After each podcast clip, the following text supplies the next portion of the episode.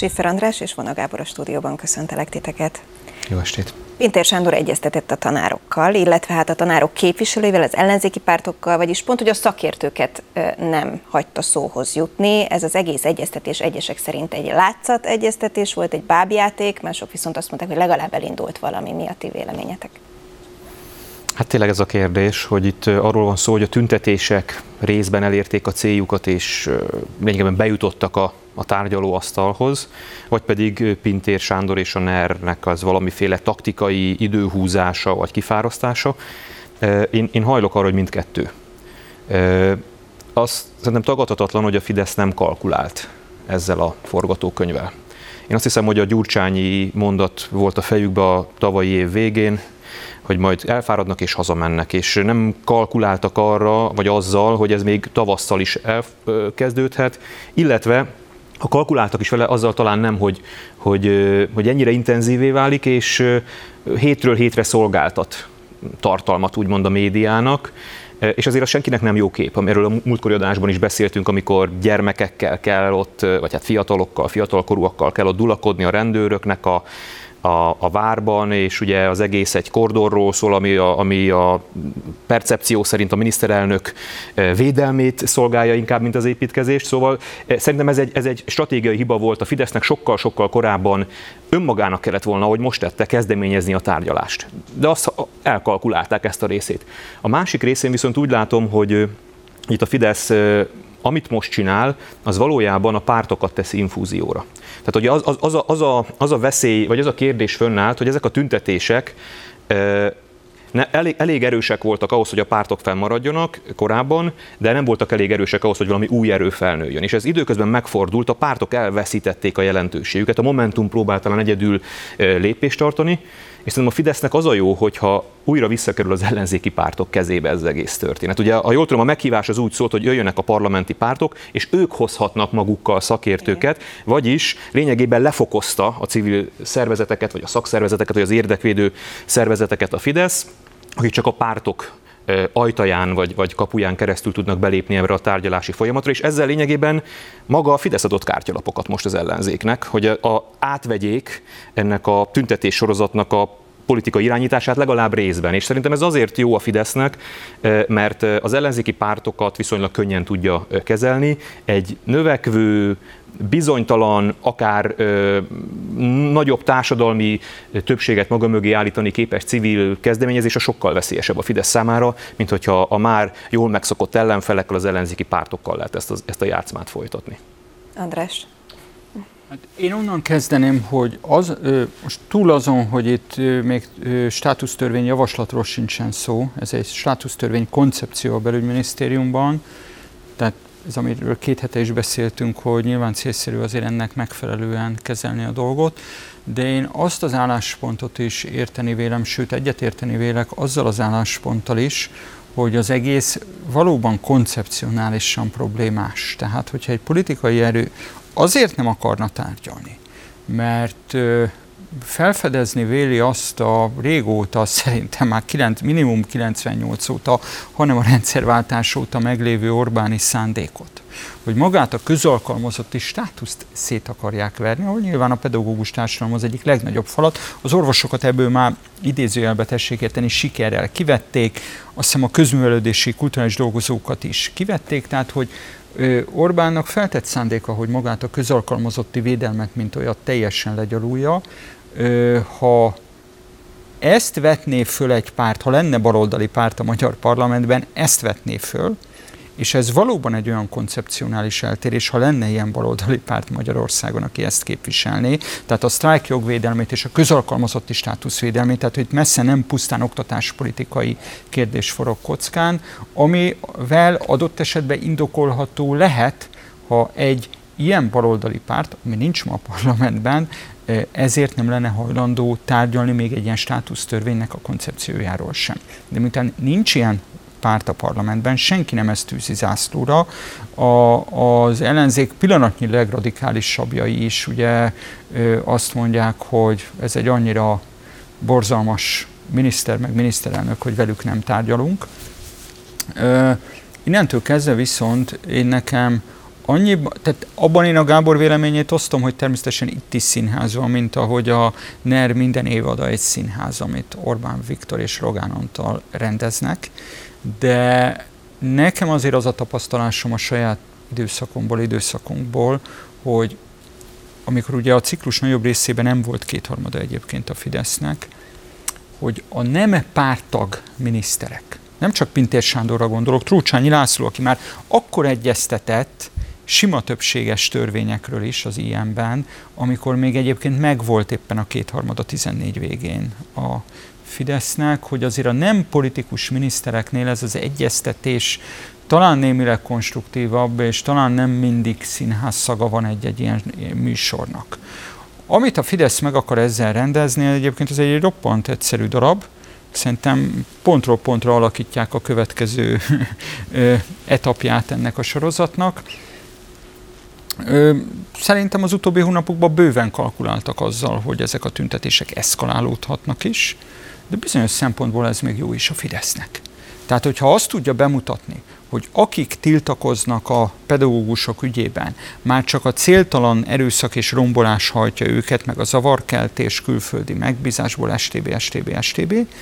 Ö, ellenben a Fidesz, hogyha a csúnya Brüsszel végre ideadja a nekünk járó pénzeket, kész arra, hogy emeljen a pedagógusok bérén, és ráadásul még kéri is a pártok véleményét, és ráadásul ezt nem biztos, hogy tudta a Fidesz, lehet, hogy tudta, mit tudom én, az ellenzéki pártok közül ironikus módon kizárólag a mi hazánk érkezik oda konkrét ö, ö, szövegszerű javaslatokkal, akkor a Fidesz nem is annyira idézőjelben a pénzénél van, mert be tudja mutatni, hogy ő egy felelős, minden érvet, minden ö, szereplőt meghallgató kormánypárt, a másik oldalon meg csak a céltalan zavarkeltés van. Utóbbihoz a Momentum, meg ezek a mindenféle szervezetek a kezére is játszanak az Orbáni Rogáni Bábszínháznak, mert ugye, amikor volt ez a bizonyos könygázas attrakció, másnap ledöntik a kordont, ráülnek a kordonra, és diadalittassan a Momentum, fra- Momentum frakció ott piknikezik.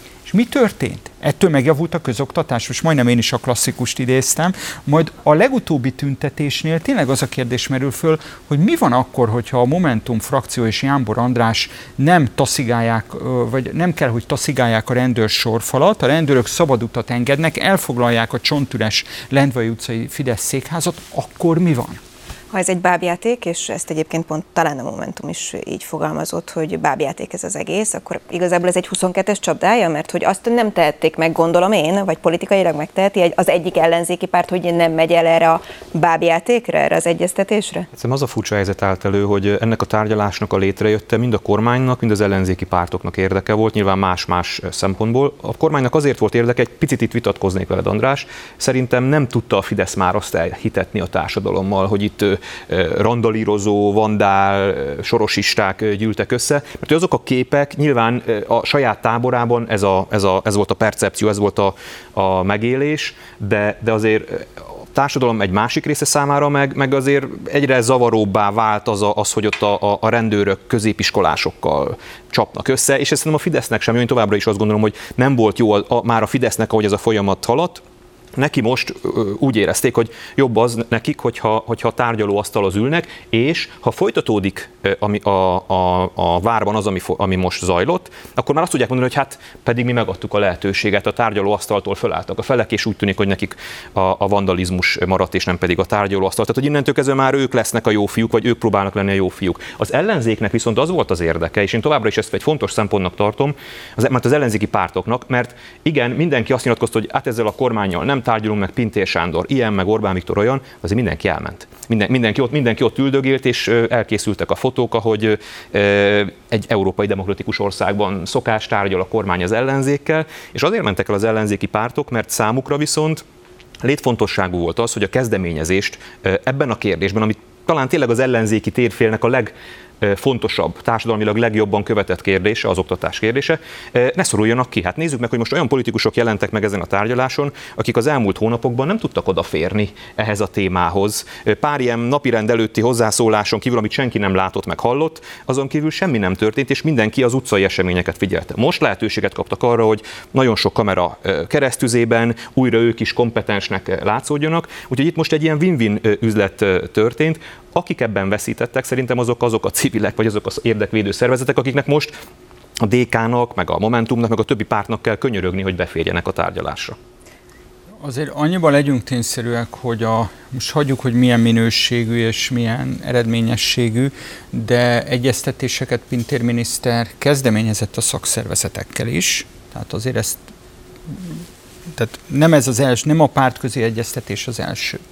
De ami kockázatot láthatott a Fidesz, azt gondolom, az most már nem is az, hogy abban igazad van Gábor, hogy önmagában az első olyan képek, ahol el lehetett, lehetett úgy keretezni a dolgot, hogy a rendőrök gyerekekkel szemben alkalmaznak erőszakot, az valóban nagyon kockázatossá kezdett válni a Fidesznek. Tehát, hogyha ebből sok van, meg halmozódnak az ilyen jelenetek, hogy a rendőrök erőszakosan lépnek fel diákokkal szemben, az gáz, úgymond, tehát az, az eléggé menedzselhetetlen, bármilyen rogáni boszorkánykonyha működik közben. De egyrészt sajnálatos módon a tüntetők is ezen túlfutottak, tehát akkor, amikor már Gelencsér Ferenc, meg Jánbor András, meg láthatóan nem középiskolás korú egyedek lögdösik a rendőröket, akik úckodnak attól, hogy erőszakot alkalmazzanak, akkor szerintem ezen túl vagyunk. Ö, egyrészt az is hát, hogy ezt a pillanatot is kicsit ki akarta használni a Fidesz, hogy kicsit kezd úgymond vesztőbe menni a, ez az erkölcsi fölénye, vagy hogy fogalmazzak a tüntetőknek a hatalommal szemben. Erre ők ugye konstruktivitást mímelnek, játszanak, de van még egy dolog, ami ezen bőven túlmutat, és megint csak azt mondom, hogy az oktatás politikai ügyén túlmutat, hogy azért, ha egy társadalomban, ahol nyilvánvalóan vannak éles feszültségek, most nem csak, hogy ez, ez, ez a normál működése egy komplex társadalomnak, hanem azért csak van infláció, csak van a környékünkön háború, és a többi, és a többi, tehát van egy geopolitikai ütköző zóna az ország körül, az, hogyha a parlamenti ellenzék, de még a parlamenten kívüli kutyapártot is nyugodtan ide söpörhetjük, nem képes arra, hogy épeszű, normális módon kanalizálja, becsatornázza magyarul ezeket a feszültségeket, az lehet, hogy pillanatnyilag jó Rogán Antalnak, amikor a század végdiadal jelentéseit olvassa, de nem hosszú, középtávon is robban, társadalmi robbanással fenyeget.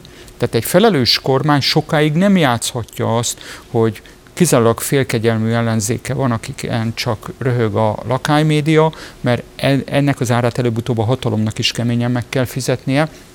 De még valami, hogy az viszont egy elszalasztott zicser a mi hazánkon kívüli ellenzék részéről, hogy bármennyire színháznak tartjuk ezt az egész egyeztetést. Én egyébként nem magára az egyeztetésre mondtam, hanem hogy minden ciklusan erben egy, egy, egy színdarab, amit Rogán és Orbán rendeznek, évadról, vagy évről évre, vagy konfliktusról konfliktusra, felelős parlamenti ellenzék, ha tényleg az az ambíciója, hogy a következő választáson leváltsa a kabinetet, ha bármilyen érdekből is, de úgymond szimpatot átsol neki a hatalom egy törvény koncept, nem is törvényjavaslat, egy kon, törvénykoncepció vitájánál, én pontosan ezért tartottam lényegesnek a mi időnkben is, hogy minden törvényjavaslatnál ott kell lenni, és le kell tenni az asztalra, hogy te mit csinálnál, ha te lennél a miniszterelnök, a miniszter, stb. Egyszerűen nem teheti meg, hogy nem teszi oda a maga alternatíváját. Hogy egy nagyon egyszerű dolgot mondjak, ami, mármint, hogy nem csak itt, hanem mindenki számára ma Magyarországon ö, ö, felfogható. Ugye azt mondja Rétvári Bence, akivel kapcsolatban én nem lepődnék meg, hogyha ö, nem túl ö, messzi időben ő lenne a miniszter, hogyha mondjuk a Fidesz hatalmon maradt 26-ban, ö, eléggé úgy viselkedik ma már. Ö, hogy majd, hogyha jönnek az uniós pénzek, akkor most emelünk ugye 20%-ot, 25%-ot jövőre, 29-et pedig majd 25-be, és akkor 800 ezeret fognak keresni a pedagógusok. Csak éppen arról hallgat Rétvári államtitkár, hogy közben mekkora az infláció.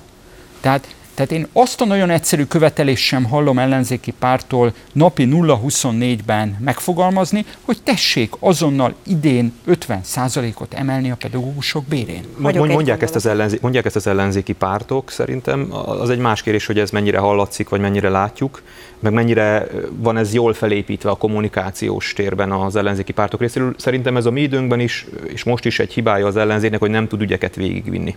Tehát, hogy vannak fölvetések, adott esetben kifejezetten jó felvetések, és utána kicsit úgy, úgy ha, mivel kimondtuk, akkor most már meg is tettük a dolgunkat, és nincs vele további tennivaló. Tehát amit, a, amit a mondtál a Fidesznél, hogy akármit is gondolunk róla, általában inkább negatívat gondolunk róla, de föl van építve. Uh-huh. Tehát amikor valaki lép át, akkor tudja, hogy az, az egy B lépés is lesz, utána meg C.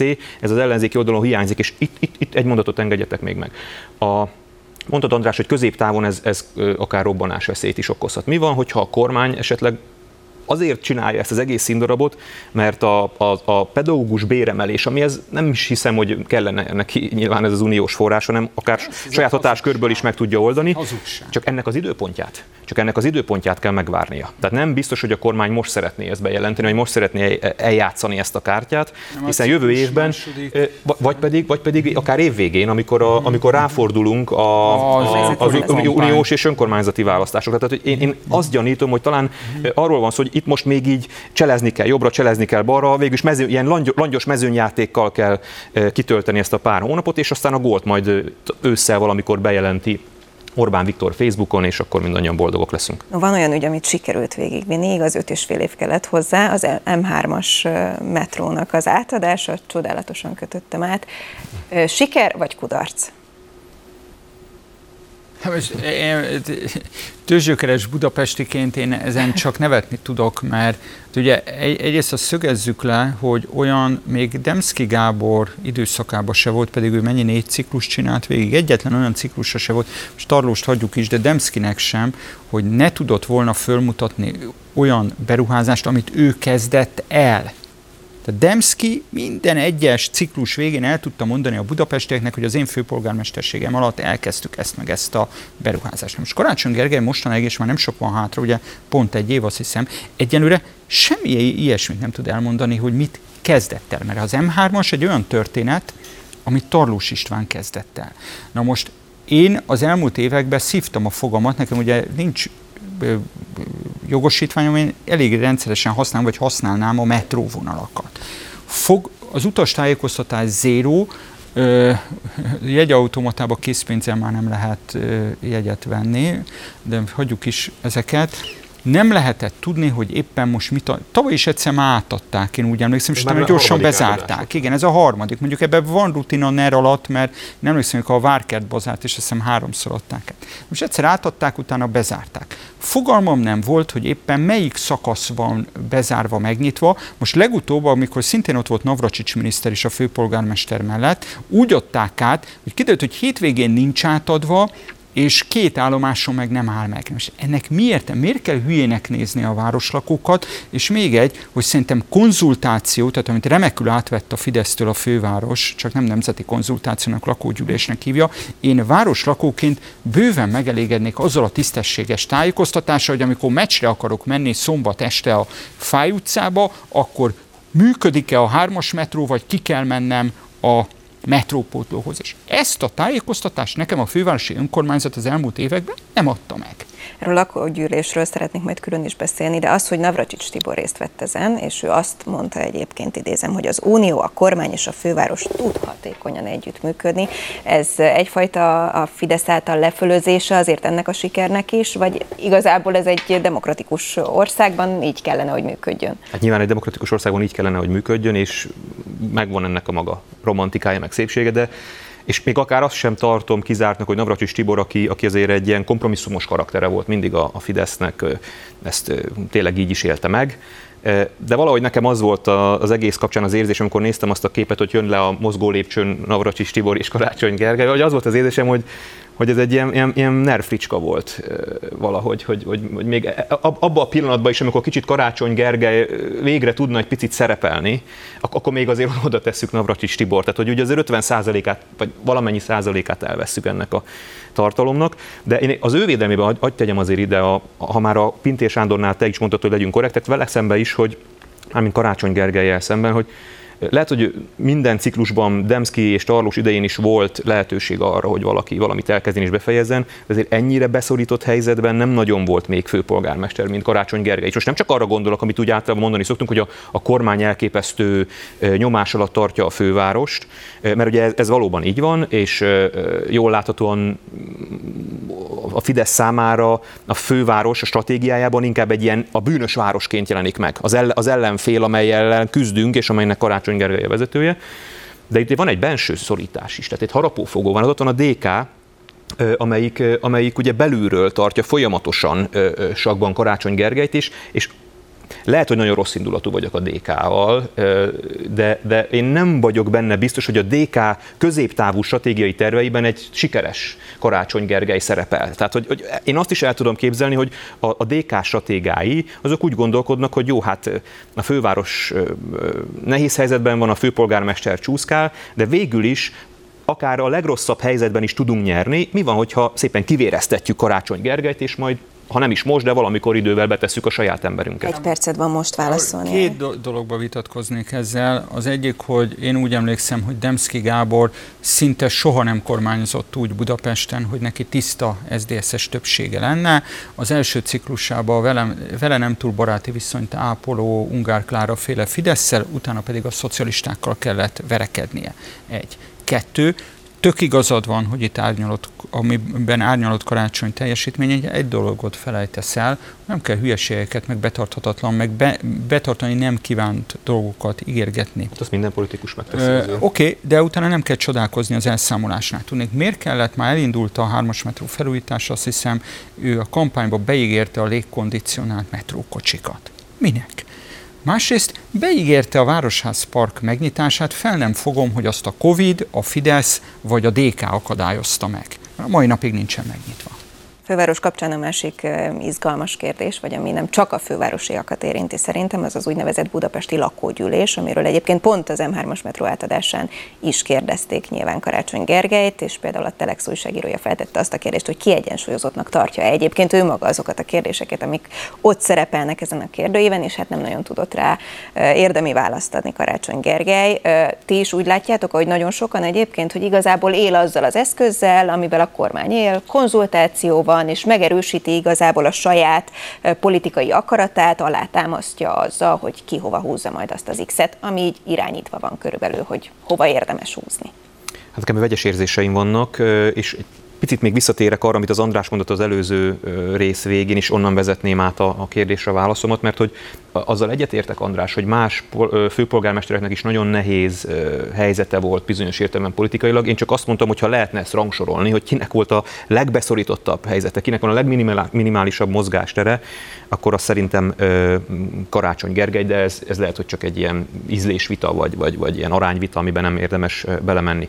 És ebb, és szerintem ebből a helyzetéből próbál most Karácsony Gergely kitörni, és erről szól ez a kezdeményezés, és azért mondtam, hogy vegyes érzéseim vannak, mert szerintem maga a, a forma, az nekem szimpatikus. Mert az, hogy ez egy online szavaz, levélben ugye kiküldjük a lakosoknak, és utána online tudnak anonim szavazni. Azért, azért is szimpatikus, mert ugye a másik reformkornak volt online népszavazás, és van is online népszavazási kezdeményezése, és szerintem a 21. században valóban ebbe az irányba kell menni. Tehát, hogy szerintem a főpolgármester egy ilyen fiatalos, cool dolgot próbált e, ezzel hozni, csak az a baj, és, és, és innentől jön a, a, az érz, a másik érzés, ami, ami bennem van, hogyha találsz egy jó formát, és találsz egy izgalmas, új, innovatív formát, akkor miért kell a régi tartalmat beletölteni ebbe az új tömlőbe?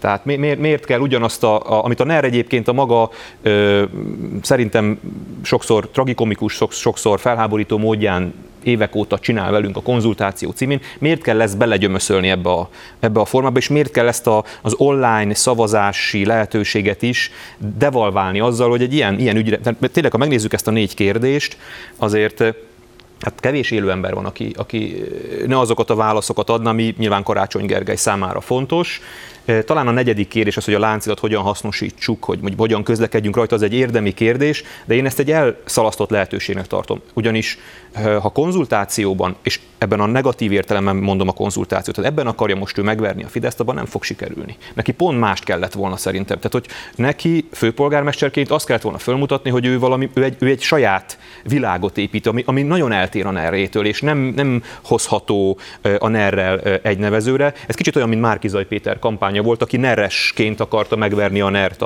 az országgyűlési választásokon. Úgyhogy én úgy érzem, hogy egy hatalmas lehetőséget szalasztott el ezzel Karácsony Gergely és a főpolgármester stratégiai csapata, mert valószínűleg nem egyedül találta ki, hanem az őt körülvevő stratégák tanácsára teszik fel ezeket a kérdéseket, mert hogy biztos, hogy lenne egy csomó releváns és fontos kérdés, ami, ami, amiben engem is meg tudnának mozgatni. Megnéztem ezeket a kérdéseket, mint fővárosi polgár, szeretném gyakorolni a mindenféle jogomat, amik ilyen esetben vannak, de elment az egésztől a kedvem.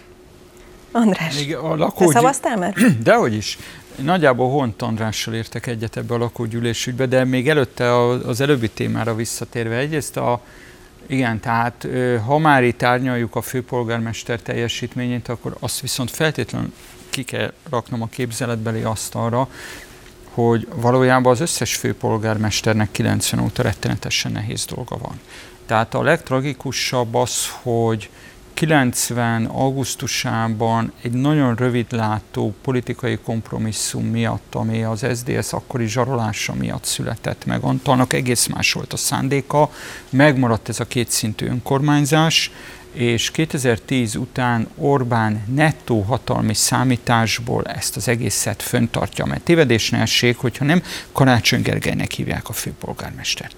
Mondjuk hívják Tarlós Istvánnak, aki biztos, hogy nem törne soha Orbán Viktor pozíciójára, Orbán Viktornak akkor se hiányzik az, hogy legyen egy nagyon erős főpolgármester, a legnagyobb közvetlen legitimitással az országban, de azt mondom, hogy ez egy 30 éves mulasztás és lelkiismeretlenség, hogy az ország gazdasági központja, fővárosa gyakorlatilag működésképtelen, mert 24 kerületre van szétszabdalva. Tehát lehet a fővárosi közgyűlés szerkezetét így meg úgy átrendezni, lehetnek ilyen-olyan többségek, lehet jó vagy rosszabb főpolgármester, az való igaz, hogy valamennyi főpolgármester bizonyos értelemben gúzsba kötve táncolt. Viszont ha már itt tartunk, és M3-as metró, ugye itt volt még egy közjáték, hogy Tarlós István, egyébként rendkívül kultúrált módon Karácsony Gergely meghívta, Tarlós István pedig ezt visszautasította, és én azért Tarlós Istvánnak a, a dühét vagy elkeseredettségét megértem.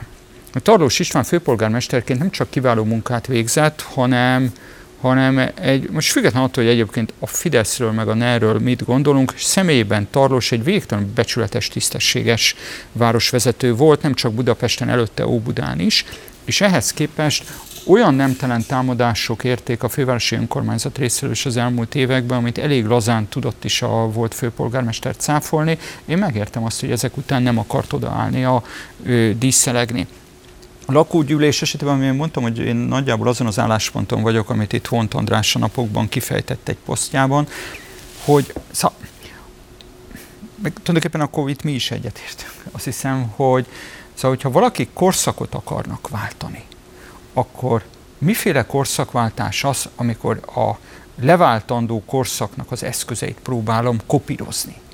Tehát ezt már láttunk ilyet. Ez egyébként ez valamennyire még a kordonbontásra is igaz. Tehát, és ez most nem pusztán ilyen esztétikai meg erkölcsi kérdés, tehát a politikai racionalitásnak is ellene megy, hogyha én nagyon el akarok különbözni a leváltandó hatalomtól, akkor hogyha egyszer például a kordonbontás gesztusa Orbán Viktorhoz éget, egész egyszerűen az időbeliség okán, mert ő csinálta először, akkor hangsúlyosan nem fog élni olyan eszközzel, amivel Orbán Viktor élt. Hogyha Orbán Viktor riogatott a migránsokkal, akkor választási kampányban nem fogok kitenni olyat, és ez igaz erre is, mert a tartalma és az egész hangütése alapján ez egy nemzeti konzultáció reloaded. Nekem természetesen fáj a szívem azért, mert minden választási ígéret ellenére a részvételi demokrácia elemeit az ellenzéki önkormányzatok, nem, nem mondom, hogy egyáltalán nem, mert néhány kerületi önkormányzat, talán például az Óbudai nagyon tisztességesen részvételi költségvetés dolgában próbálta alkalmazni, de ennek pontosan annyi köze van a részvételi demokráciának ehhez, ennek a budapesti lakógyűlésnek, mint Rogán Antal nemzeti konzultációjának. Ez biztonsági játék akkor?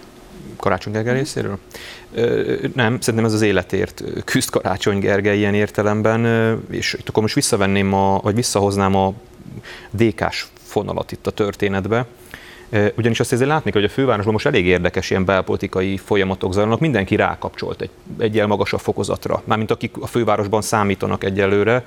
Ugye a Momentum az lényegében a kordonbontás élére állt, és hátulról lögdösi előre a fiatalokat.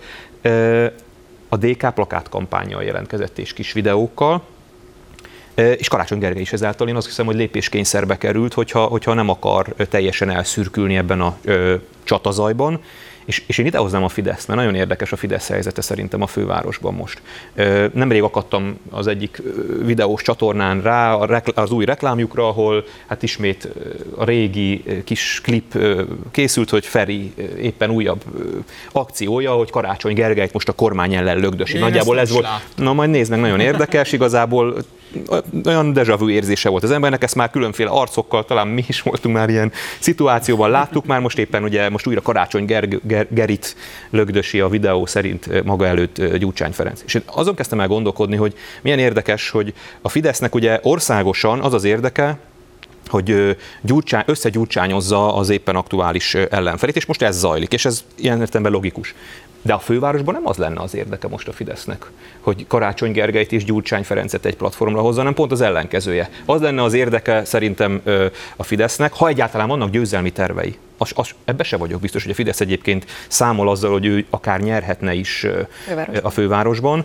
Abban az esetben nyerhetne, hogyha Gyurcsány Ferenc és Karácsony Gergely összevesznének, és, és egymás ellen indulnának. Na most, hogyha ez a Fidesz célja, és meg, akarja, meg akarná osztani őket, akkor ez a videó viszont nem illik bele ebbe a narratívába, úgyhogy én, én azt látom, hogy a Fidesznek igazából nincs Budapest stratégiája.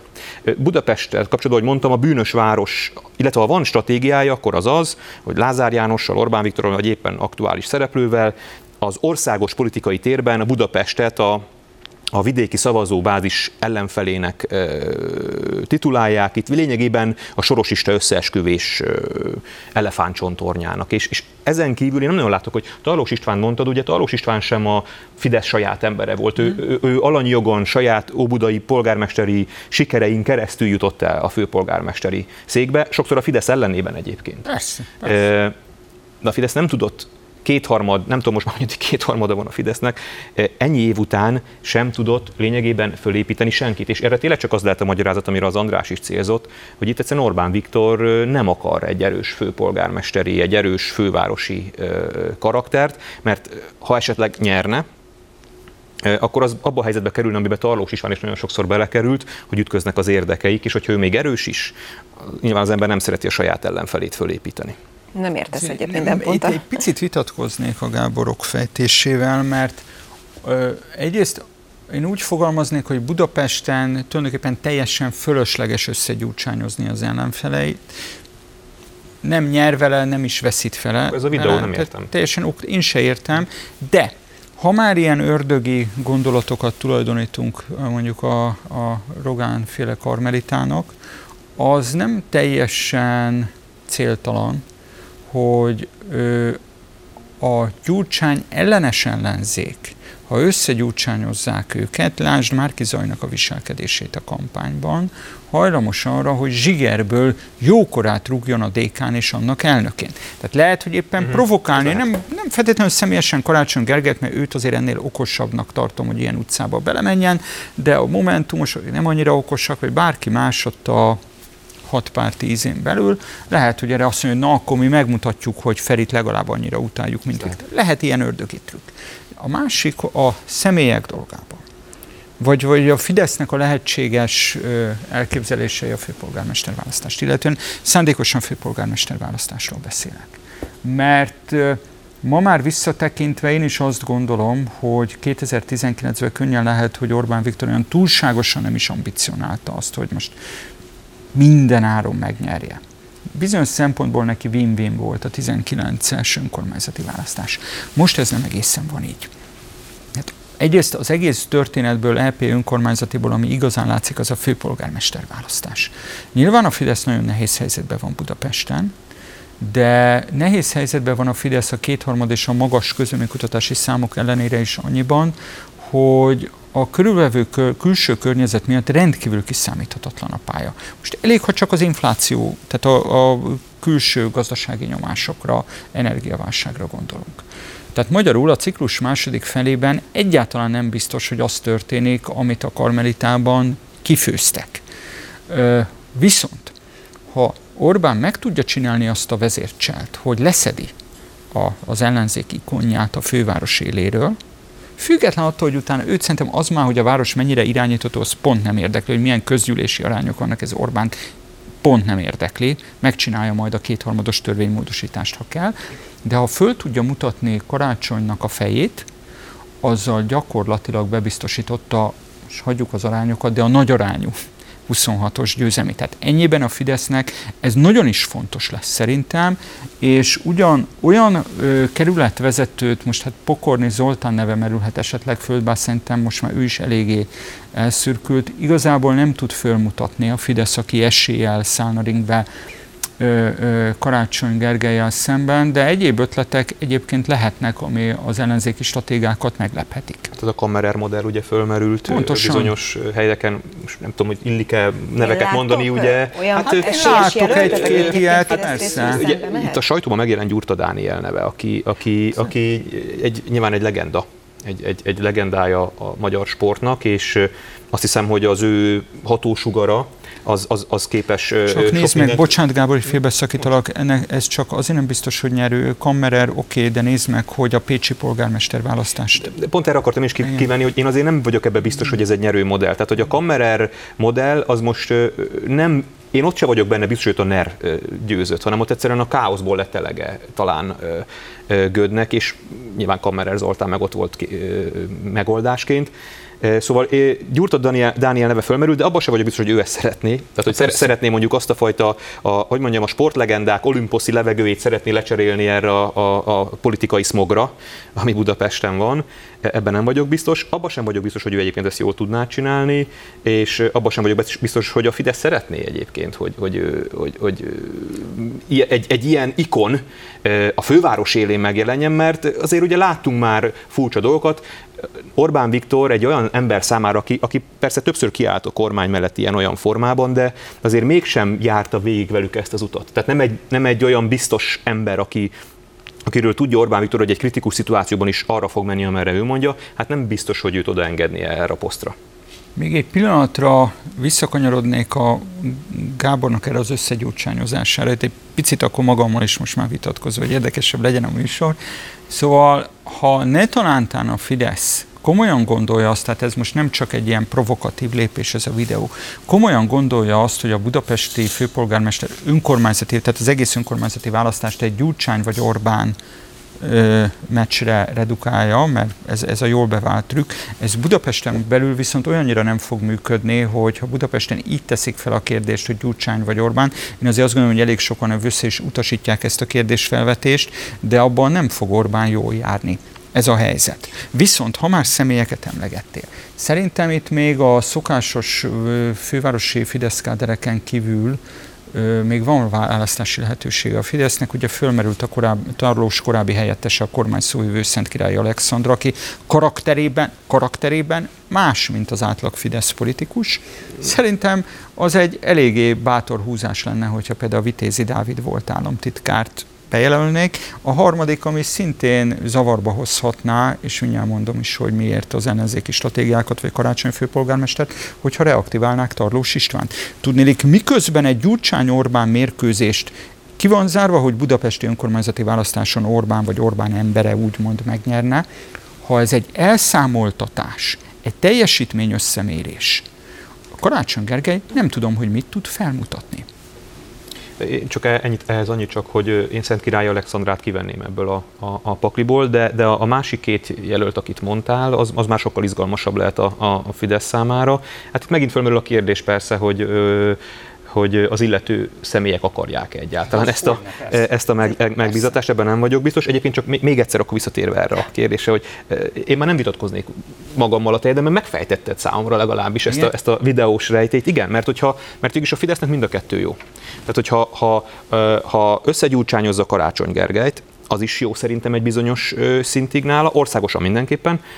Ha pedig, ahogy te mondtad, és nem az egy, ez egy izgalmas megfejtés, lényegében provokálja ezzel az ellenzéket egy, egy ilyen gyurcsány elleni boxmeccsre, az meg talán a lehető, lehető legjobb lenne a számára.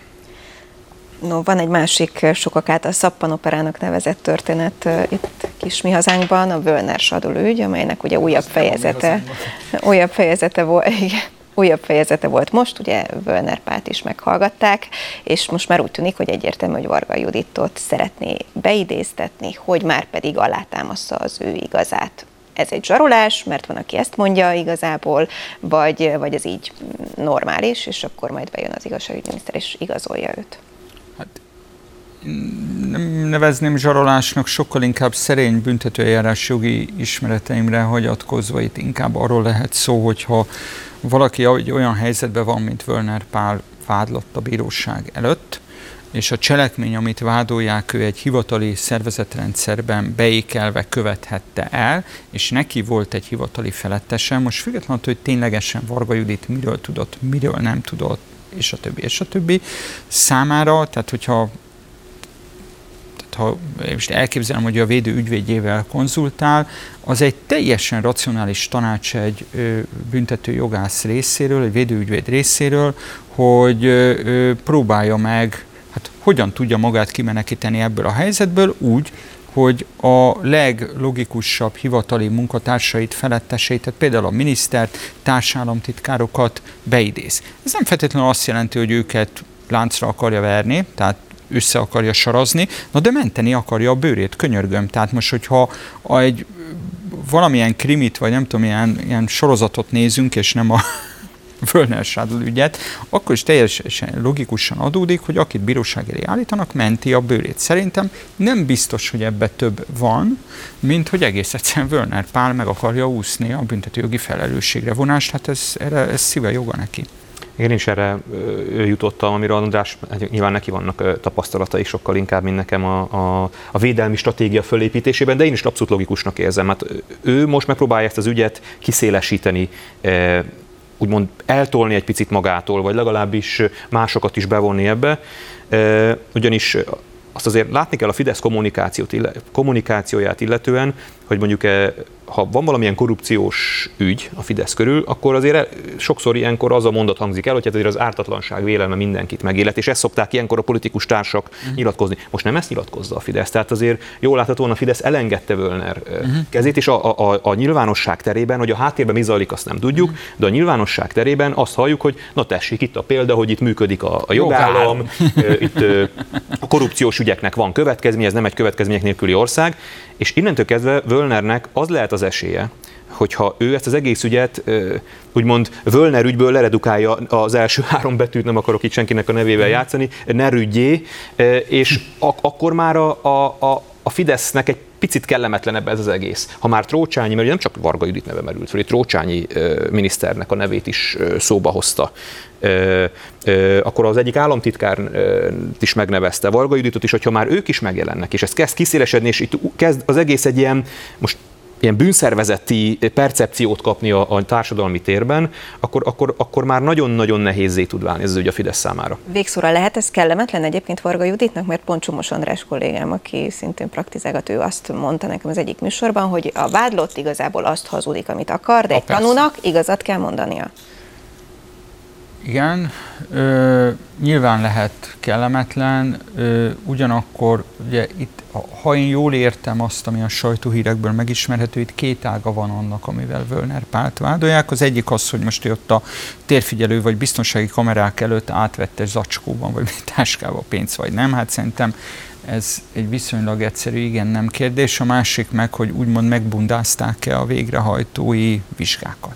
Na most Ugye itt a végrehajtói kar összetétele, meg a vizsgáztatás az egy olyan dolog, hogyha ő elkezd mutogatni arra, hogy ő is utasításokat hajtott végre, lehet, hogy egyfelől lesz kellemetlen Varga Juditnak, meg Trócsányi Lászlónak is, másfelől viszont könnyen lehet, hogy a nap végén az jön ki, hogy nincs bíró, aki megállapítana ebben a vonatkozásban büntetőjogi felelősséget. Viszont amit én itt nagy hiánynak tartok, de ez alapvetően a, a, a parlament, az ellenzék részéről, hogy az, a, vagy, vagy a sajtó részéről, hogy az az eleme ennek az ügynek egyáltalán nincsen reflektorfénybe állítva, hogy baromi jó dramaturgiával, pont a botrány kirobbanásának napjaiban az egész végrehajtói piacot és felügyeleti rendszert, amit eddig a mindenkori kormány, lásd ilyen Varga Judit Rócsányi László látott el, kiszervezték egy olyan önálló szabályozó szervbe, aminek a vezetőjévé Orbán Viktor azzal a lendülettel a saját titkárát kilenc évre kinevezte, tehát egy kormány, még egy 26-os kormányváltás sem tud hozzáférni a végrehajtói felügyelethez. Itt. Tehát magyarul ez azt jelenti, hogy valamiért a NER számára ez az egész végrehajtói piac és a, a végrehajtás felügyelet rettenetesen fontos. Itt muszáj befejeznünk. Egy fél mondatot hagyok, ha tudod, nagyon röviden.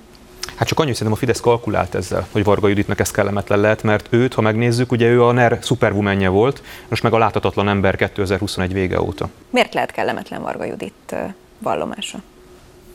Hát Megtagadhatja már... ezt egyébként? Ez Andráshoz fordulok. Hát ö, megtagadni ez is opció, nem, nem? Nem, nem, nem, hát hogy tagadhatnám meg? Nem tudom, kérdezem. Ö, Nyilván, hogyha itt minősített adat merül föl, akkor annak megfelelően kell folytatni tovább a büntető eljárást. Én azt gondolom, hogy nyilván itt bizonyos politikai felelősség, meg, meg, meg, meg szakmai hiányosság, stb. megfogalmazható, nem csak Varga Judit, Trócsányi miniszter esetében is.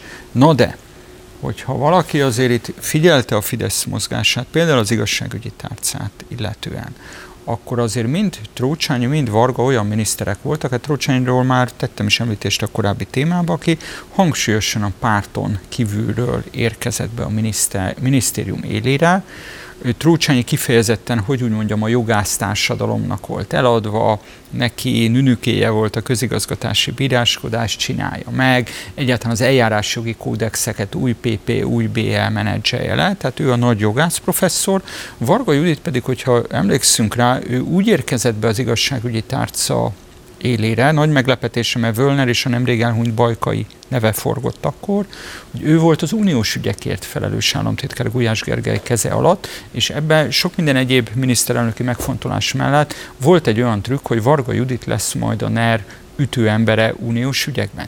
Tehát Varga Judit nem úgy érkezett be ebbe a házba, hogy ő az igazságügynek a velejére van ráállítva, hanem alapvetően uniós ügyekre. És mind Trócsányi, mind Varga alatt a bizalmi fideszes ember, a régi kipróbált bibó szakkolégista káder, a miniszter helyettes Völner Pál volt. Jegyzem meg, ez nem egyszerűen az IM-mel volt így, mert a Polkovics minisztériumtól kezdve a Kásler minisztériumon át a legtöbb minisztérium, ahol nem kipróbált Fidesz káderek, politikusok vezették a minisztériumot, ott rendre, lásd Benkő tábornok alá betette német Szilárd miniszterhelyettest, ott pártkatonákat tett be, és a párt számára lényeges ügyek vélhetően a miniszterhelyettes államtitkár keze alá kerültek. Varga Judit úgymond eltűnése vagy háttérbe, szorítá, háttérbe szorulása szerintem nem annyira, a völ, azért nem annyira a Völner van összefüggésben, mert már az régen rossz Orbánnak és a NER-nek, hogyha Varga Judit, Varga Judit nem tud úgy komolyan megégni ebben a sztoriban, hogy ne égjen meg az egész NER. Tehát gondolok itt arra, hogy még mindig nem tudjuk ki a rejtélyes Tóni, Barbara és Ádám, ugye? Tehát csak arra szeretnék utalni, hogy amit a nagy rendszert, amivel itt az előző kör végén zártam a magamét, tehát hogy magára erre a szabályozott tevékenységeket felügyelő hatóságra és a végrehajtói rendszer kiszervezésére mi szükség volt. Ebben biztos, hogy nem Varga Judit, és biztos, hogy nem Trócsányi László döntött. Tehát itt nagyobb pénzek és nagyobb érdekek forognak, nem kívülről érkezett emberekre bízzák itt a döntéseket a ner szerintem. Ha, amit te észlelsz, hogy mégis kevesebbet szerepel, bár a közösségi oldalon rendkívül aktív a miniszterasszony, az inkább annak köszönhető, hogy ahogyan elnehezültek az uniós tárgyalások, és az új, az ötödik Orbán kormányal bevetésre került egy nagyágyú Navracsics Tibor, így Hát Varga Juditra óhatatlanul. Ez nyilván a kormányzaton belüli pozícióját szerintem ez gyengíthette, és ezért érzékelhető az, hogy némileg háttérbe szorult szerintem. Én ezt vitatnám, mert a részben továbbra is kitartok amellett az álláspontom mellett, hogy itt Varga Juditot letekerték, és nem egyszerűen a, a, nem csupán a, a politikai környezet változott meg az ő kárára. ugyanis ha visszaemlékezzünk mondjuk az elmúlt tíz évben, az egy, a Fidesznél volt egy lázas keresés arra, hogy ki lesz a Fidesz női arca. Tehát volt, volt egy ilyen casting, hogy találjuk már meg végre azt a sikeres női politikust, aki, aki úgy Orbán Viktor mellett ad egy ilyen női karaktert is a, a, a NER-nek. És ez nem nagyon volt, különféle próbálkozások voltak, mindig volt az elnökségben egy hölgytag, de az volt érezhető, hogy igazából nincs megtalálva ez a szerep. És amikor Varga Judit berobban, mert szó szerint berobbant ebbe az egészbe, akkor, akkor én azt észleltem a, a Fidesz politikusain, hogy hát megtaláltuk. Itt van, itt van ez, a, fiatal nő, aki, aki dinamikusan az Európai Unióba is magabiztosan fellépve, lényegében Orbán Viktornak egy, egy, egy nagyon jó kiegészítő női karaktere lehet. És aztán egyszer csak és időben egybeesik nagyjából ez az időpont, mármint a két időpont, a Völner sadalügy kirobbanása egyúttal Varga Judit háttérbe szorulását is elindította, és, és, és én azt gondolom, hogy és persze volt magánéleti válság, sok minden más oka lehet. De, de hogy alapvetően a Fidesz nem arra készült fel ezzel, hogyha ez a Völner ügy óhatatlanul tovább görgetődik, akkor, akkor a, ha a, a, a adminisztrációban nyilván ez azért okoz gondot is, de a, a nyilvánosság előtt azért ne legyen annyira éles a váltás. Tehát egy, egy már viszonylag eltűnt személlyel történik majd olyan, ami, ami, ami, ami nem kellemes. Szóval én, én ezt, ezért belelátom, és e, e, a Fidesznek nyilván az a célja és az a evidens érdeke, hogy ez egy Völner ügy maradjon. Ha Varga ügyüt ügy lesz, akkor egy Völner-Varga ügy legyen, és ne a NER ügye. Tehát szerintem itt nekik ez a fontos már csak. Ez teljesen logikus, amit mondasz Gábor, ezzel együtt egyrészt azt tartom, hogyha Varga Juditra fröccsen a sárakán csak politikailag is ebből az ügyből, az nem fog nála megállni, pont azért, mert ő nem önálló aktor ebben a sztoriban. A másik, ami a női káder kiválasztását illeti Orbán Viktornak. Az, hogy Orbán miniszterelnöknek mi a véleménye a nő, nők politikai szerepéről, azt ő kifejtette még valamikor 18 előtt. Meg ez látszódott is a személyzeti politikáján. Őt az idő, bizonyos ellenzéki követelések, tüntetések, a rabszolgatörvény körüli tiltakozásokra gondolok, rákényszerítették, és ebbe Orbán az elég rutinos, hogy amikor érzi valahol az erőt, akkor meghajlik és alkalmazkodik. Ő, én abban vitatkoznék veled, hogy ő nem egy fideszes női karaktert akar építeni. Ő eleve több hangszeren kezdett el játszani, most Müller Cecília járványügyi fölépítésétől kezdve Novák Katalin most már egyenesen köztársasági elnök. Novák Katalin legalább annyira a Fidesz női politikusa volt már két évvel ezelőtt is, mint Varga Judit. Szent Király Alexandra, kormányszövővő, aki nagyon jól, tehát a Fidesz politikusok közül egyedülállóan építi magát a közösségi médiában, vagy például most ugye kooptálni fogják pont néhai Bajkai István helyére Ferenc Orsolyát, akit már a médiában azért elkezdett a Fidesz építeni. És ezek különböző női karakterek szerintem itt egyszerűen arról van szó, hogy többféle női karaktert akar felvillantani, abból az egyik Varga Judit. Mondom, ab, annak a racionalitásával viszont nem tudok vitatkozni, hogyha számukra rosszul alakul az ügynek a további sorsa, akkor lehet, hogy kell áldozatot hozni, és akkor már inkább Varga Juditot áldozzák be, mint, mint bárki mást is még, akár magát a főhatalmat, de azt mondom, tartom, hogy ha Varga Juditot föl kell áldozni, az viszont nem, tehát abból komoly kára lesz az egész nernek, a kabinetnek. Csak egy mondatot, mert akik követik a mi kis műsorunkat, már biztos hallották tőlem, de ezt nem, de nagyon fontos itt is elmondani azt a megérzésemet, hogy, hogy szerintem itt a nerem belül is valami furcsa dolog veszi körül ezt az ügyet. Tehát ezek a kiszivárogtatások, az egész ügynek a, a, a, a megjelenése, a, a, az alakulása, bennem azt az érzetet keltette már 2021 végén is, hogy itt nem valami ellenzéki leleplezésről van szó, vagy nem valami államigazgatási leleplezés, hanem a nerem belül itt valamilyen érdekütközés van, amit nem tudunk most feltétlenül azonosítani, és ez ilyen szempontból is veszélyes lehet szerintem. Tehát, hogy okozhat még olyan turbulenciát, hogyha ezt nem sikerül a háttérben elsimítaniuk, ami, ami lehet, hogy majd újra szükségesé teszi, hogy ebben a műsorban foglalkozunk most már nem először ezzel az ügyel. No végszóra van egy másik téma, ami, hát ha fogalmazhatok így, kiverte a biztosítékot Európa szerte, az embercsömpészek elengedése. Tényleg egy-egy gondolatra vagyok kíváncsi, hogy ti hogyan látjátok röviden. Hát szerintem ez a, a pápa látogatás amnestia sorába tartozik, jó, csak viccelek nyilván hiszen a pápának ugye a vélemény a migrációról más volt, mint a kormánynak, lehet, hogy a kormány meggyőzte erről, de a viccet félretéve, nem, nem igazán tudom értelmezni ennek a célját. ismerem az András álláspontját, hogy mindjárt elmondja ő. Én, én, azt gondolom, hogy, hogy itt vagy az osztrák féllel van valamiféle konfliktusa a kormánynak, vagy pedig valami olyan célépés van, amit még én nem tudok egyelőre megfejteni. De azt én nem tudom elfogadni, amit a hivatalos magyarázatot, hogy túlterheltek a börtönök, és nagyon sokba kerülnek ezek a külföldi embercsempészek, akiket, ugye, akiknek különféle étkezési szokásaik vannak, meg nyelvi problémák vannak, és ez, ezért lényegében most így 700 vagy 800, nem 800. tudom, ember így nem, nem, nem, szabadon engedtünk. Lényegében a börtön ajtót kinyitottuk, és menjenek amerre akarnak. Persze szóltunk, hogy mindenképpen hagyják el Magyarországot. Ez egy ilyen Törökországféle zsarolás nem lehet? Én Mert sokan ezt is mondják. hogy hajlamosak mind a hívei, mind az ellenségei a NER különböző húzásainak valami nagyon körben font, zseniális motivációt tulajdonítani, a hülyeségfaktort soha ne hagyjuk számításon kívül. Az, hogy a magyar börtönök túlterheltek, túlzsúfoltak, emiatt Magyarország kapott már nemzetközi kritikákat is, ez ténykérdés. Most itt én két problémát látok, az, egy, az egyik az abszolút európai, illetve külpolitikai. Tehát bármi is az indoka erre a lépésre a NER-nek, akkor, amikor stratégiai kérdésekben, ha úgy tetszik, szükségszerűen a feszült a helyzet Magyarországnak a szomszédos országokkal, az Európai Unióval. Tipikusan az a már bocsánat, balfék külpolitikai mozgás van, ami 13 éve jellemzi a kormányt, hogy szükségtelen konfliktusok generálásával rontja ott a magyar érdekérvényesítési pozíciót, ahol azt igazából erősíteni kell. Tehát még ha el is fogadnám a kormányzatnak ezt a húzását, az, hogy jó előre, minimum az osztrák féllel, aki leginkább érintett ebben nem egyeztet, és Ausztriára időnként nagyon is szüksége van a Bécsi kancelláriára Orbán Viktornak az unión belüli verekedéseknél, szankciós politika, migráns válság, stb. Ez egyszerűen egy megengedhetetlen ostobaság. Egy. Kettő, ami a börtönök túlzsúfoltsága.